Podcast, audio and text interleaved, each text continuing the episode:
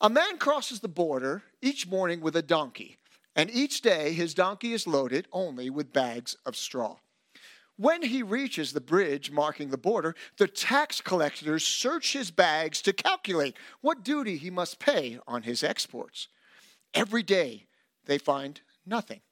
And yet, in the evening, after their shift is finished, in the taverns, in the restaurants of the city, they see the man spending lots of money and boasting to the fact that he's a smuggler and no one can catch him every day. Incensed by his bold claims, the tax collectors obsessively search his bags of straw.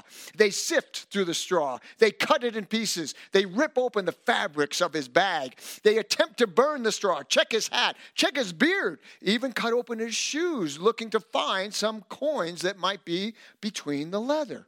And yet, each evening, he is seen back in the city, growing ever more prosperous and ever more brazen, even offering to pay for the tax collector's meals and drinks, while continuing to tell his story of cunning smuggling.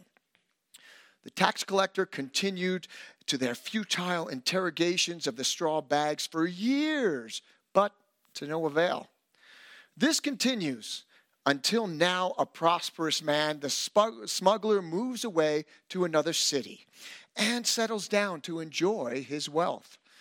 Years pass on, and one day in the market, one of the tax collectors meets his old foe, the smuggler, and he asks, Many years have passed. I am no longer a tax collector, and we are just two old men. Please, can you tell me what it was that you were smuggling all this time? And the smuggler replied, Donkeys. In our story today, the smuggler got one over on the tax collectors. However, in our scripture today, we'll see our tax collector get one over on the world as he leaves everything to follow Jesus. Would you leave everything to follow Jesus? Have you left everything to follow our Lord? See, the world has a hard time with this. Do you remember Matthew 19? Matthew 19, starting in verse 16, states, Now behold, one came and said to him, Good teacher, what good thing shall I do that I may have eternal life? So he said to him, Why do you call me good? No one is good but one, that is God. If you want to enter into life, keep the commandments. He said to him, Which ones? Jesus said, you shall not murder. You shall not commit adultery. You shall not steal. You shall not bear false witness. Honor your father and your mother. And you shall love your neighbor as yourself. The young man said to him, All these things I have kept since my youth. What do I still lack? And Jesus said to him, If you want to be perfect, go Sell what you have and give it to the poor, and you will have treasure in heaven. And come, follow me. But when the young man heard this saying, he went away sorrowful, for he had great possessions. Now, am I saying that each and every one of us here has to go ahead, sell all of our possessions, and give everything to the poor and follow Jesus? Well, it'd be a good start. But that doesn't mean that we who haven't been called are to do so. There are those that have. We just had a missionary a few months ago, Craig Tippy from Peru, from Peru. That's what God placed upon his heart. He did so, he was obedient, and as such, his ministry is thriving in Peru. However, the moment we start thinking that we've got it all together, that we aren't in need of anything, that the kingdom of heaven is mine, watch out. The Pharisees didn't think that they were in need of a physician, but yet Jesus calls them out. Maybe we'll be called out, we'll be challenged today as we read through this passage. Last week, the fishermen dropped their nets and forsook all and followed him. This week, we'll see Matthew, the tax collector, do the very same thing. Maybe it's time for us to give up on some of our earthly dreams and instead start pursuing those heavenly rewards. The title of today's message Left Behind. Would you pray with me? Lord, sometimes we can get so wrapped around the axle, we can get uh, so possessive with our possessions, Lord, when really we just need to leave them all behind because, in all honesty, it's all yours anyway.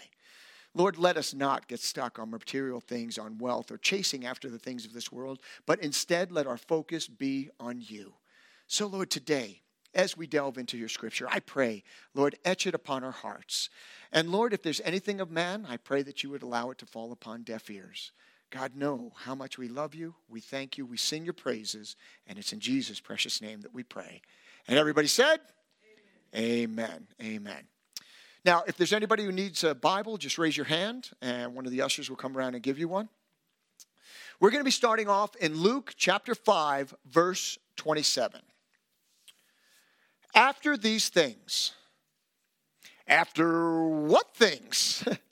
after a paralytic being healed, a leper being cleansed, a fishnet almost breaking because the fish were in such multitudes that the boat was almost starting to sink all kinds of sick, those with a bunch of various diseases were brought to Jesus, and he laid his hands on every one of them and healed them.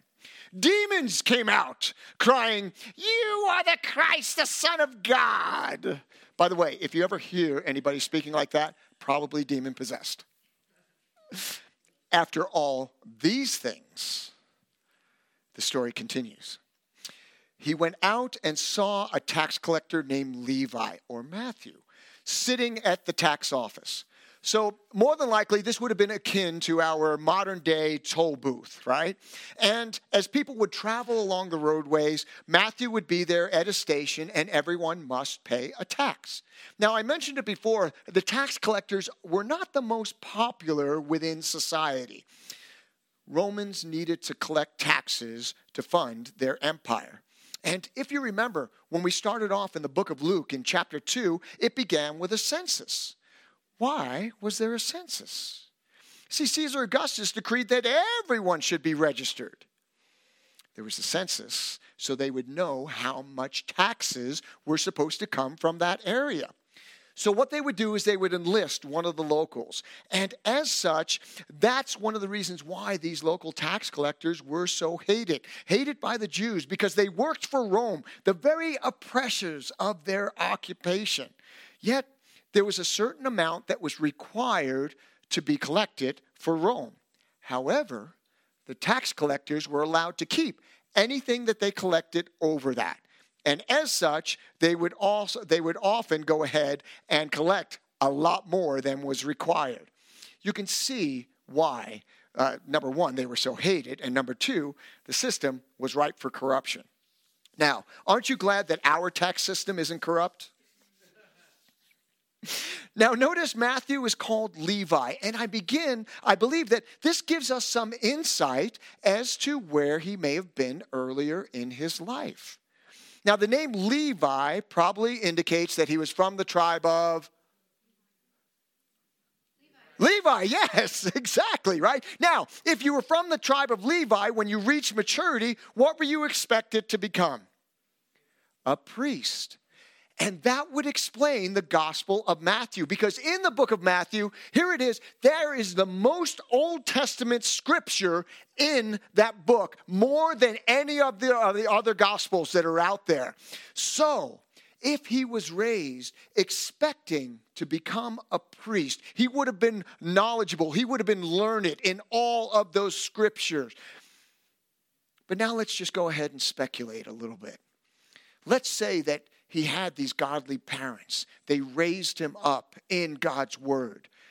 He becomes of age. He goes off to Jerusalem. He sees the priests. He sees the priests dealing wrongly with the people. He sees their corruptness inside. He recognizes that's not the word of God that I've seen, that I've come to know.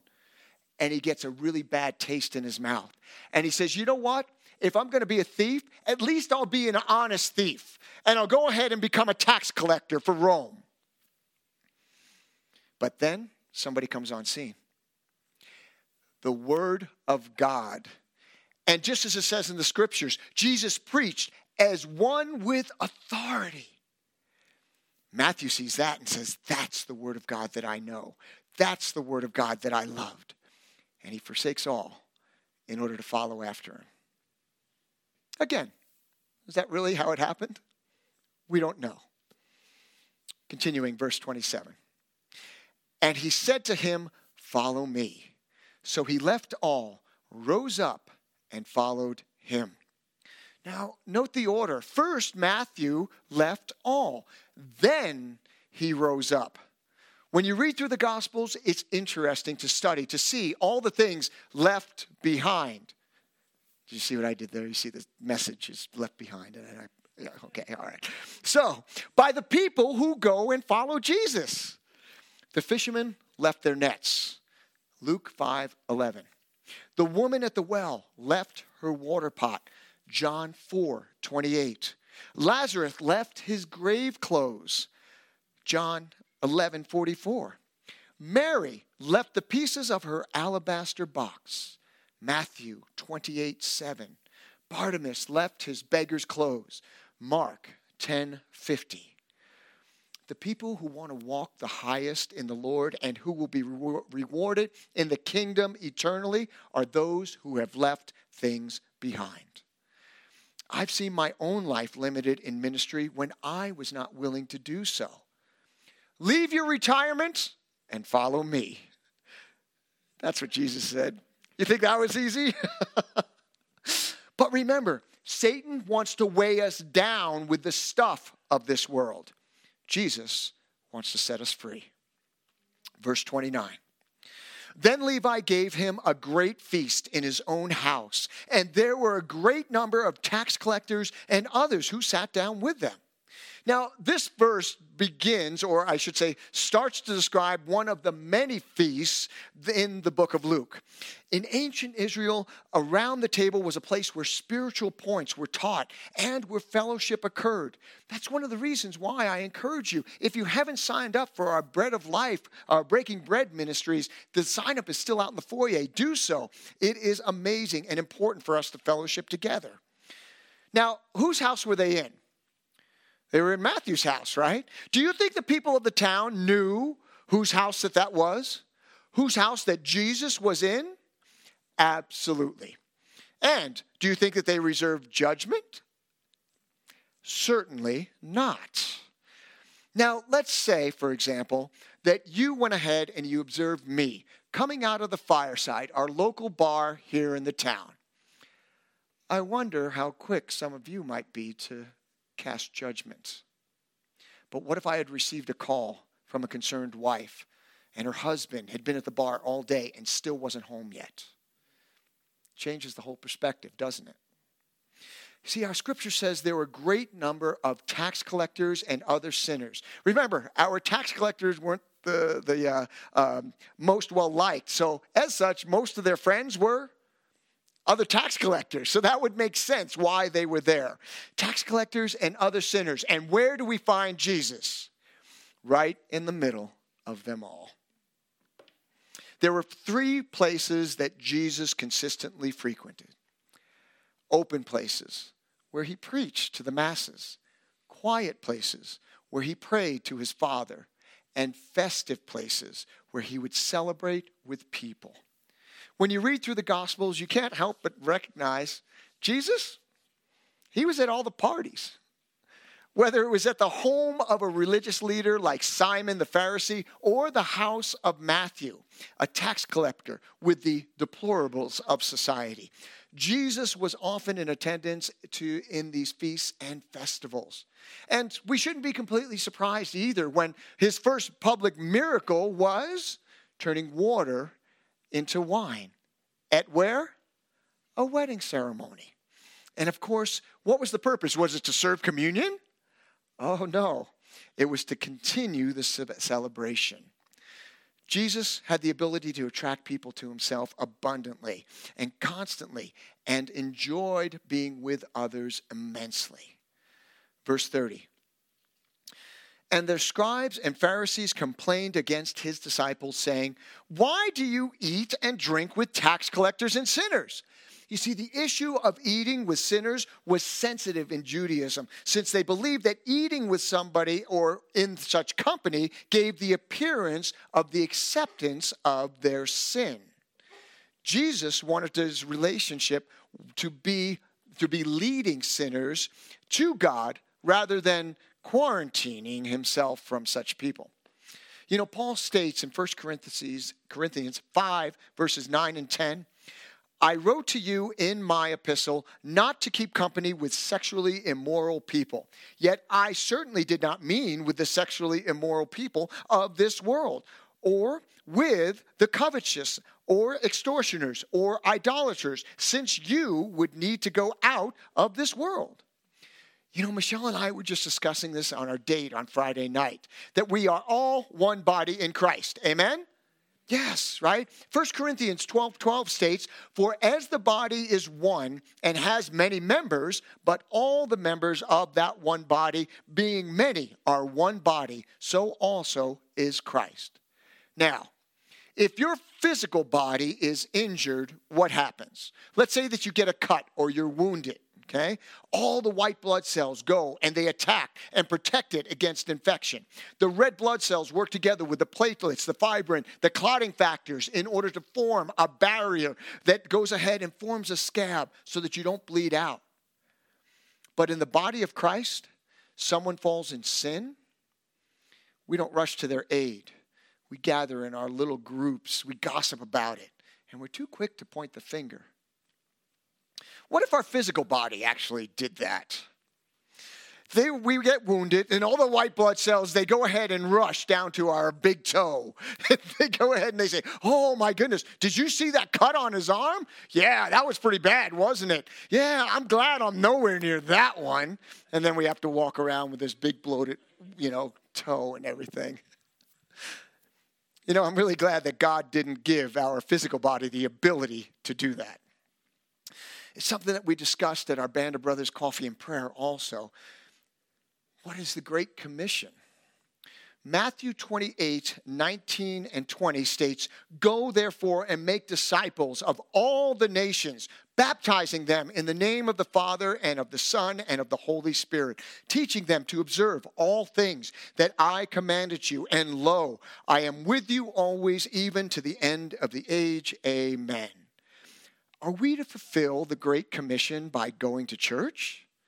No. We need to be in the world, going out to all nations, it says. And that's one of the reasons why we support many of the missionaries here at CCRS. I believe that, or, or is it, I should say, is it possible just to stay in church and bring the gospel to other believers? We're already saved, right? Yeah, that's why we're called not to be in the world, excuse me, not to be in the world. we are called to be in the world, but not of it. John 15, 18 and 19 states, If the world hates you, you know that it hated me before it hated you. If you were of the world, the world would love its own. Yet because you are not of the world, but I choose you out of the world, therefore the world hates you. And that brings us to our first point be in the world. Be in the world. Now, should we fellowship and have good Christian relationships in our lives? Absolutely. However, should we go ahead and lock ourselves up in our homes and never venture out into the world?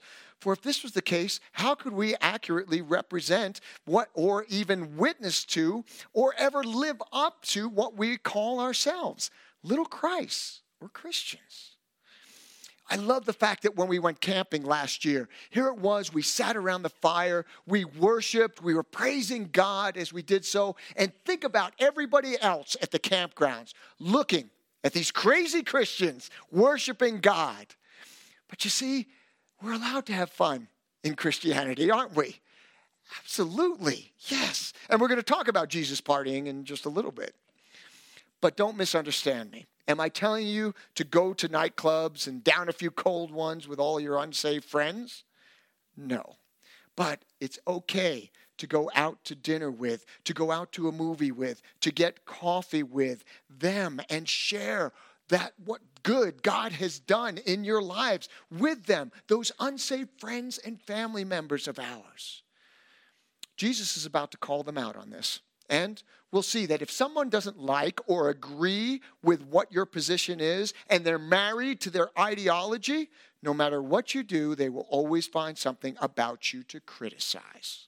Verse 31 Jesus answered and said to them, Those who are well have no need of a physician, but those who are sick I have not come to call the righteous, but sinners to repentance. Now, Jesus wasn't saying that the Pharisees and the scribes had no need of spiritual healing. Instead, he was saying that only those who know their spiritual need can be treated. As self righteous people, the Pharisees would not come for aid, and in their own eyes, they didn't need a doctor. I once heard it said that the excuse me that the church is like a hospital. It's filled with sick people. As such, should we be surprised when somebody gossips about you, someone hurts your feelings, someone lets you down? No. We're all just sinners in need of a Savior. Imperfect people in an imperfect world, trying to do the best we can according to where God has us. Amen? Yes. Jesus isn't condoning or accepting everyone's sin. Instead, he's being available to be their doctor. Think about it. When a doctor walks into a patient, does he walk into the room because he loves disease? No. He loves and or cares about the patient. Love the sinner, hate the sin, right? I know we have doctor's appointments now on Zoom and over the internet, but to perform the surgery, to cut out the tumor, to reset the bone, the physician needs to be in the room. Jesus was in the room with the tax collectors and the sinners. Thank God for our great physician, Jesus. Verse 33 Then they said to him, Why do the disciples of John fast often and make prayers, and likewise those of the Pharisees, but yours eat and drink? Now, the Pharisees, they fasted twice a week on Mondays and Thursdays. We'll read about that in Luke 18 12 as well as on the Day of Atonement. We see that in Leviticus 16:29. They also fasted as an act of uh, penance. We see that in Isaiah 58, 1 through 9. And to recall four times a year the destruction of Jerusalem. We see this in Zechariah 7, 3, 5, also chapters 8, verse 19. Now, the leadership here at CCRS, we fast every Monday. Now, we do, do we do this because we think that we're better than everybody else? We're so high and mighty? No. The goal of fasting is that uh, is to dedicate oneself to prayer and to focus on God, not to focus on the things of this earth. John's disciples fasted. Why don't your disciples do the same? They asked Jesus. In his first letter to Timothy, Paul said that there was coming a day when men would refuse marriage ceremonies. 1 Timothy 4, verse 3. Cyprian, a third century Catholic church leader, believed just that. Marriage ceremonies are too frivolous, he said. Yes, parties and Christianity need to be separate. But so the misconception began to grow, which I believe today still does, that true spirituality and misery go hand in hand. Remember how I said earlier that if someone was married to their ideology, that they could always find something to criticize? See, John and his, his disciples fasted, but yours eat and drink. See, no matter what Jesus did, it wouldn't be right in the Pharisees' eyes. Verse 34. And he said to them, Can you make the friends of the bridegroom fast while the bridegroom is with them? But the day will come when the bridegroom will be taken away from them. Then they will fast in those days. So, Jesus compared his being with them on earth to that of a wedding. In the Old Testament, that image uh, used for the relationship between God and his people uh, it was used in order to describe the relationship between God and his people or to describe the messianic period. For example, in Isaiah 54, verse 5.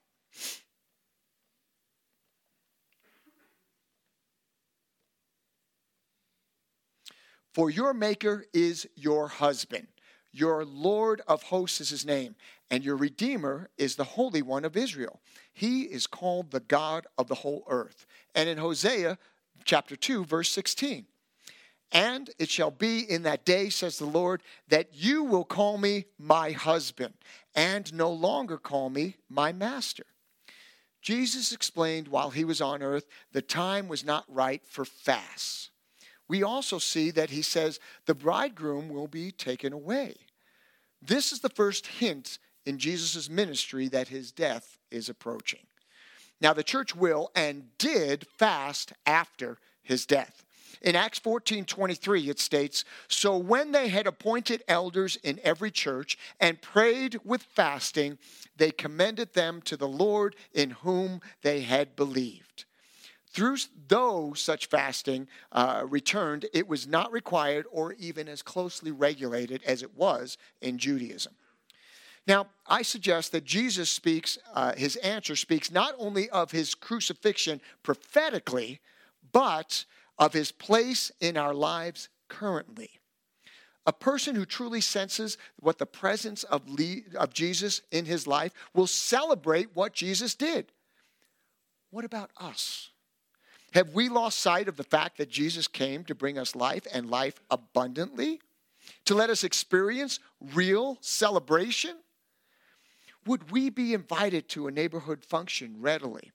Do our coworkers include us when they get together? Or is there something about us, like the uh, Pharisees, that they convenient go ahead, conveniently go ahead and forget to invite us?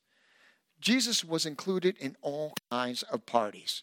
The common people embraced him and loved to be around him. Why? I say because he brought a higher degree of joy wherever he went. I pray that we might be able to penetrate the parties of our society, that the people would feel free to include us in their celebrations, but that we might also do what Jesus did. He came to people as they were, but he also left them different than when he found them. If you find that the party or the people are affecting you rather than you affecting them, caution to the wise be careful. But if, like Jesus, you can go into a place and make a difference by your joy and the unmistakable reality of God's work in your life, then go with God's blessing. You know, Acts 8 tells us that the early church was so full of joy that they caused an entire city, the city of Samaria, to be full of joy as well. Celebrate your salvation. Folks, do that as we infiltrate their situation.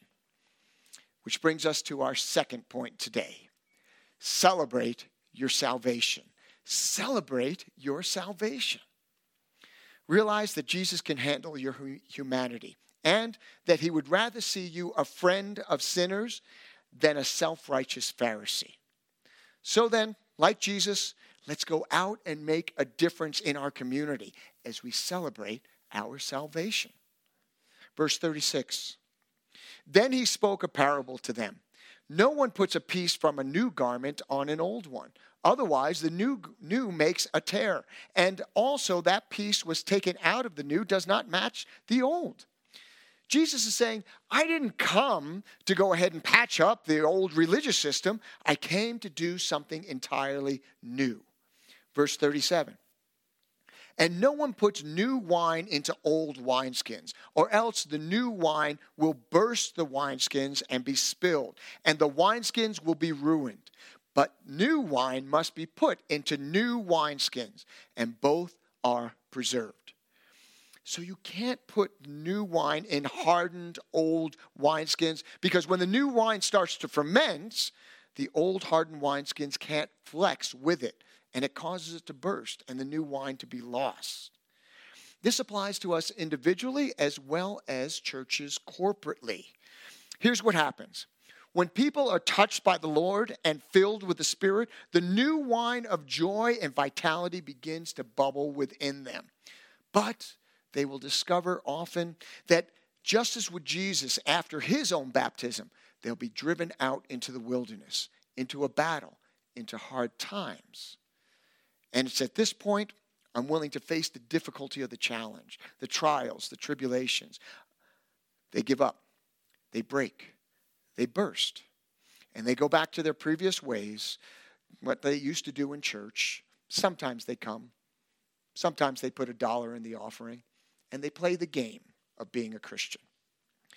Does this mean that we are doomed to, to be old, hardened wineskins that cannot take in the new work of the Lord to give us, that He's given to us? I don't think so. You see, the Greek word translated new in relationship to the wine is neos, but the word translated new in relation to the wineskins is kainos, and literally means renewed. Something interesting. During Jesus' time, when old wineskins uh, were, were starting to get brittle and starting to get um, hard, they were very expensive. So if you couldn't replace one, what you did was you soaked it in water until the elasticity and the flexibility returned. I find that analogy interesting because scripture are compared to waters. Our scriptures are compared to water. Ephesians 5:26 that he might sanctify and cleanse her with the washing of the water by the word. How do we stay flexible? How do we stay usable? In whatever the Lord might be wanting to do with us corporately or personally, we soak ourselves not in traditionalism, not in a specific denomination, but in His Word, the Word of God. If we make reading the Bible a priority in our lives and an emphasis in our ministry, then it will have that softening, that renewing effect on us. But when the Bible no longer takes precedence or priority in the church or in, an individual, it is instead replaced by programs, traditions, or denominations. Rigidity is sure to follow. Which brings us to our third and our final point. Let His Word take priority in our lives. Let His Word take priority in our lives. Did you know that you can read the entire Bible in its completeness aloud in 71 hours? Or if you break that down, 12 minutes a day for a year. Speaking of which, our one year reading plan that's out in the foyer, it's not too late. You can still jump in on that. Grab one on your way out. Now, most of us will spend 12 hours just in combing our hair or brushing our teeth. 12 hours? 12 minutes. 12 minutes. So it's not a question of whether we have time to read the word. The question is do we choose to do it? There's only one place a believer can't stay. He cannot stay the same. You know, I used to work in a health club, and on the back of the shirts it said, um, There is no such thing as staying the same. You are either improving or getting worse. Now, that was in a physical sense in relationship to the body, but I believe the same is true spiritually. That is, we are either growing and expanding in our walk or we are shrinking and weakening in our walk. Your faith is either more radical today than it was a year ago or it's less so. If we are determined together to soak in the word, we will experience that continued renewing new discoveries, new understandings, and a constant softening. And then the Lord will be able to pour new wine into these old vessels. Verse 39 And no one, having drunk old wine, immediately desires new, for he says, The old is better. Now, in the past election that we had, there was all this talk about throwing out the incumbents and a red wave, a majority. Uh, coming into uh, across this country. And we voted back the same people into office. Why? I know, I know, election fraud, right? I'm with you there. But also, I believe that we complain about government officials and we say that there needs to be the, the, the, change, but the fact is, too many are comfortable with the familiar. I don't need to soak in the word any longer, you might be thinking. I've got my knowledge of the scriptures and my theology is solid, Adam. But it's because It's too late to soften the wineskins when the new wine is poured. If you're not soaking in the scriptures, what's about to happen to you? You'll be left out. Now, I'm not talking about losing your salvation, but about missing out on being in the know of what the Lord is and will do these last days. May He give us wisdom. Would you pray with me? Lord, we seek the wisdom of your word. And Lord, I pray that we would be strong, that we would delve into your word like true Bereans, constantly searching, searching your word, searching the truth, so that we can take that truth and apply it in our own lives. Dear God, please, I pray this be our battle cry. I pray each and every day, Lord, that we have our spiritual armor on, that, Lord, we are standing fast, ready, ready for that day when you will return. God, let us be diligent about your work. God, can't thank you enough for the blessings and the fact that your word does not return void. So we thank you for this time spent together. We thank you for Jesus and what you did on the cross. And we thank you for those eternal rewards. Lord, let us be that and have that focus in our lives. Know how much we love you. We thank you. In Jesus' precious name, amen.